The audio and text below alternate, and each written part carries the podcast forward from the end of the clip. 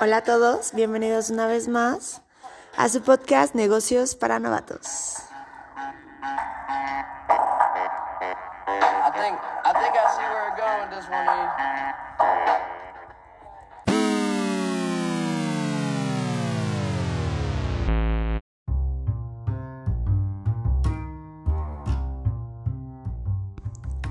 Hola, me presento por si no me conocías. Yo soy Ashley, una chica sencilla de 25 años, apasionada por los negocios y la administración. Soy egresada de la carrera en Relaciones Comerciales Internacionales y actualmente me encuentro cursando mi primer cuatrimestre en la maestría de Administración de Negocios. También soy una chica trabajadora. Desde hace más de un año me encuentro trabajando para el corporativo de Cinépolis en Morelia, Michoacán. En el área de Global Business Services, atiendo usuarios de diferentes partes del mundo y llevo la configuración de datos maestros. Como puedes ver, soy una chica bastante común y sin duda más de uno podrá identificarse conmigo. Y bueno, ahora te comento que en este podcast nos gusta hablar sobre temas relevantes de negocios, desde un enfoque mucho más sencillo y digerible, algo así como un business para dummies. Creemos que los temas de emprendedurismo, negocios, creatividad, innovación son en realidad temas de interés común. Y con este podcast pretendemos llegar a aquellas personas que quizás son un tanto ajenas al tema de los business. Y sí, te hablo a ti, médico, abogado, estudiante, nini, dentista, filósofo, ama de casa, quien quiera que seas y donde quiera que estés, créeme que los negocios también te interesan. Creemos que es importante que sepas administrarte, seas quien seas. Y claro, que cuentes con las herramientas básicas por si el día de mañana te interesa comenzar un negocio propio. Y de ser así, don't worry, cause we got you. En el podcast Negocios para Novatos vas a encontrar una amplia variedad de temas de interés, a fin de que te encuentres preparado o preparada para generar ese impulso extra en lo que sea que quieras crear el día de mañana.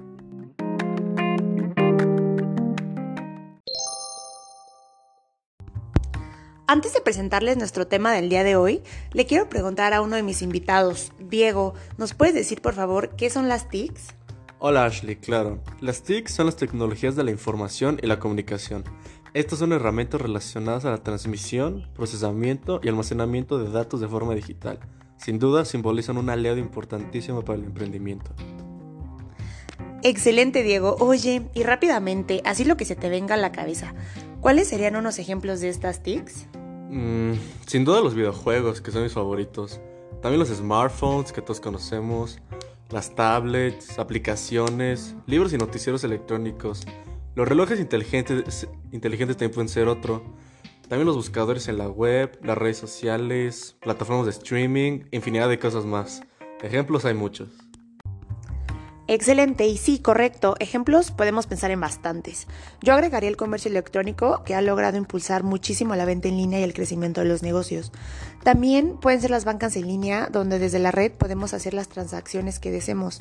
Y bueno, de igual forma, ahora en tiempos de pandemia, las plataformas para realizar sesiones interactivas como lo son Zoom, Teams, Google Meet, entre muchísimos otros. Todas estas plataformas, como sabemos, están teniendo un auge grandísimo y una fuerte participación en el mercado que no hubiera sido posible si estas empresas no se apoyaran de las TICs. Muy bien, entonces ya con esta base informativa están listos para que conozcan el tema del día de hoy. Su primera pista fue esta breve semblanza sobre las TICs. Y bueno, les comento, vamos a hablar justo de cómo la introducción del Internet ha evolucionado y revolucionado las tecnologías de la información y comunicación. Y vamos a hablar específicamente sobre la prensa, los libros y la televisión. Y bueno, ustedes se preguntarán, pero eso mi negocio, ¿qué le importa? Y bueno, claro que le importa. En un mundo cada vez más globalizado, interconectado, con mercados cambiantes, adaptaciones inminentes, nuevas generaciones, para tu negocio va a ser vital mantenerse comunicado con sus clientes.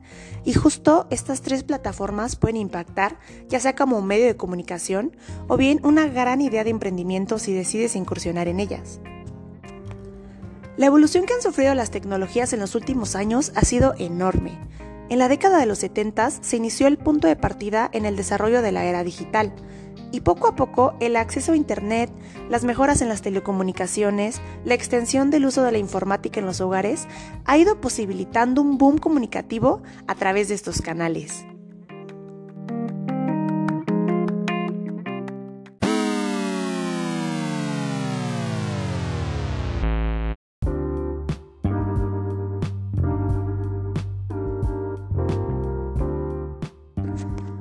Ejemplo de las TIC es sin duda la televisión. Se considera una tecnología de la información y la comunicación porque transmite mensajes útiles a un receptor, el cual analiza la información proporcionada. Es considerada un medio de comunicación por su facilidad de transmisión y recepción, ya que es una de las más utilizadas a nivel mundial. Se estima que aproximadamente el 96% de la población posee una televisión, y de hecho pueden hacer un ejercicio personal de sobre, sobre su comunidad o conocidos y verán que es más sencillo que las familias cuenten con televisores y no todos con smartphones. Es claro que la llegada de la era digital puso un poco en aprietos a este sector, ya que los usuarios ya no solo dependían de la televisión como medio informativo, de publicidad o de entretenimiento, sino que ya también con el uso del Internet la oferta crecía muchísimo más. Claro, aquellos medios de comunicación que fallaron en adaptarse o en emplear el Internet dentro de sus procesos, quizá ya hasta desaparecieron. Pero aquellos grupos inteligentes que lograron mudar sus operaciones a través de la red a fin de no perder y captar mayor mercado siguen presentes. Un elemento importantísimo de la televisión como la conoces es la publicidad. O sea, por cuántos comerciales, reseñas o presentaciones no nos hemos visto influenciados y terminamos consumiendo o comprando un producto. A mí me pasa todo el tiempo, incluso aquellos que ni sabía que necesitaba. Me pasa muchísimo con el maquillaje o con instrumentos deportivos, que los que te prometen la pérdida de peso y ahí andamos súper flojos queriendo comprar milagros. Aquí no sé tú, Sergio, ¿qué opines? ¿Qué es lo más random que has comprado así por pura publicidad? En sí yo creo que no puede, no puede ser muy random, pero sí recuerdo que, que yo había visto un comercial sobre una afeitadora nueva eh, de Philips, en la cual pues la persona, o sea, la afeitadora tenía diferentes niveles y era algo que que se me hizo bastante interesante, además porque era algo que no había visto yo antes. Em, y pues sí, a partir de, ese, de que lo vi, fui a, a la página de internet y adquirí el producto y creo que, que fue una muy buena publicidad en televisión. Perfecto, muchas gracias. Bueno, como ven, aquí en la televisión hay una clara oportunidad publicitaria si consideras que tu mercado se encuentra atendiendo canales de TV. Solo es cuestión de que ubiques el canal, la hora, el espacio ideal para que llegue al mercado, al, mayor mercado posible, a tu mercado meta, vaya. Bueno, quiero aprovechar también para ponerles un ejemplo. El Supertazón o Super Bowl es un evento que nadie se quiere perder, ya sea por el ámbito deportivo, por el espectáculo de medio tiempo o incluso únicamente para conocer los comerciales que se van a anunciar. Las marcas recurren, a anunciar sus productos en este evento por la exposición mundial que tiene. Estos productos son especialmente creativos al ser protagonizados por actores reconocidos. Y bueno, ¿sabías que las marcas llegan a pagar hasta 7.6 millones de dólares por anunciarse apenas un minuto? Esperamos que en realidad toda esta inversión valga la pena.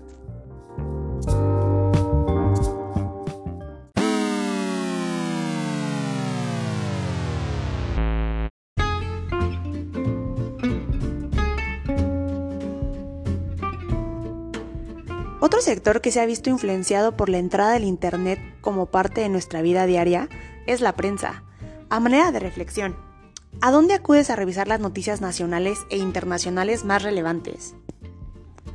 Puede que todas las mañanas vayas tempranísimo a adquirir tu periódico favorito, o quizá que sintonices las noticias matutinas, vespertinas o nocturnas en televisión o radio.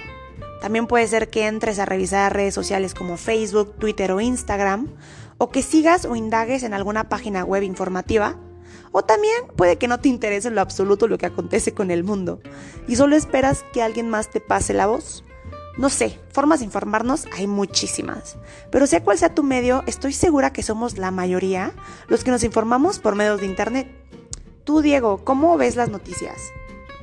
Pues honestamente yo no estoy muy al tanto de las noticias que suceden en nuestro mundo. Más que nada yo me espero a cuando hablo con mi mamá o con algunos amigos a que me cuenten. Suele pasar. ¿Y tú, Sergio? ¿Cómo le haces para seguir las noticias? Por lo general yo me meto a Twitter a ver las noticias. ¿Sabes? En eso súper coincido contigo. Para mí también Twitter es mi mejor aliado. Bueno, y de igual forma aprovecho para destacar que dentro de los medios de comunicación por la red existen los llamados paywalls o muros de pago, que se representan como estas pequeñas barreras publicitarias donde tu negocio también puede publicitarse. No dejes pasar tampoco este otro medio de alcance a tu mercado, desde pagar por una publicidad en alguna red social, lo que provocaría que automáticamente se lance tu marca a otros usuarios, hasta pagar por otro espacio dentro de una página web o noticiero.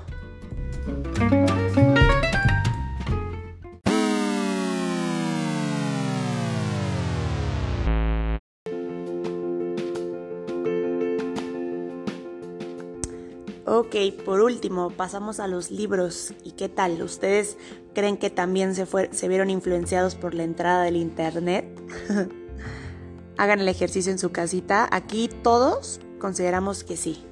Y de hecho tenemos varios ejemplos clave. Esperamos que ustedes piensen lo mismo. Porque sí, es correcto. A ver, eh, Norma, ¿nos puedes comentar cómo es que los libros tradicionales evolucionaron con la llegada de la era digital? ¿O tú qué opinas? Sin duda alguna es una gran evolución y un gran acierto de que esto suceda. Eh, sin embargo, yo creo que para la gente que es nativa digital, probablemente influya mucho más para ellos. Quizás para los adultos, los que nos tocó revisar libros, ir a bibliotecas, quizás nos toca o nos cuesta un poquito de, de trabajo aceptar este, este cambio. En lo personal, eh, no puedo disfrutar de un buen libro si fuera en línea. Prefiero tenerlo físicamente y deleitarme con, con, la, con la, estructura de, del libro. Pero sin duda, pues es un, es un medio muy importante para la investigación, para conocer más y pues para tener al alcance los libros digitales. Gracias, Dorma. Y sí, ahí coincido contigo. Para las generaciones anteriores, por ahí puede representar un reto la evolución de las TICs y claro, se encuentran mucho más acostumbrados a la forma tradicional de investigación, con libros y enciclopedias físicas, bibliografías, librerías, bibliotecas, y el día de hoy ya es una revolución total. Y claro, los libros físicos no están en desuso, ya que todavía hay una población madura e incluso jóvenes que prefieren la lectura con libro en mano. Sin embargo, como bien comentas, todo lo que ahora podemos encontrar en línea representa un acierto para la evolución de los libros.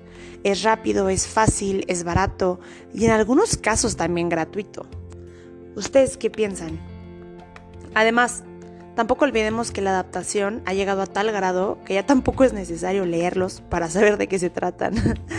¿Cómo? Bueno, sí se puede. Existen también los conocidos audiolibros, donde básicamente nos relatan la historia sin que nos, nos esforcemos absolutamente en nada. Y bueno, finalmente aprovecho para poner el ejemplo de Amazon, que buscó hacer negocio e innovar con la automatización de los libros con su producto Kindle. ¿Ustedes lo conocen? Kindle es un lector portátil de libros electrónicos o ebooks y bueno, se basa en una tableta que te permite comprar, almacenar y leer libros o cualquier documento almacenado en propiedad del usuario y también puede leer las versiones digitales de algunos periódicos y revistas. Su precio es de más o menos 1.500 pesos en una sencilla tableta. ¿Te imaginas todo lo que te ahorras en libros y en espacio?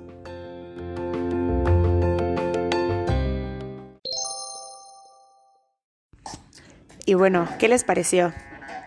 Esperamos que hayan disfrutado de este episodio y hayan identificado posibles estrategias o consejos que puedan llevarse a su negocio.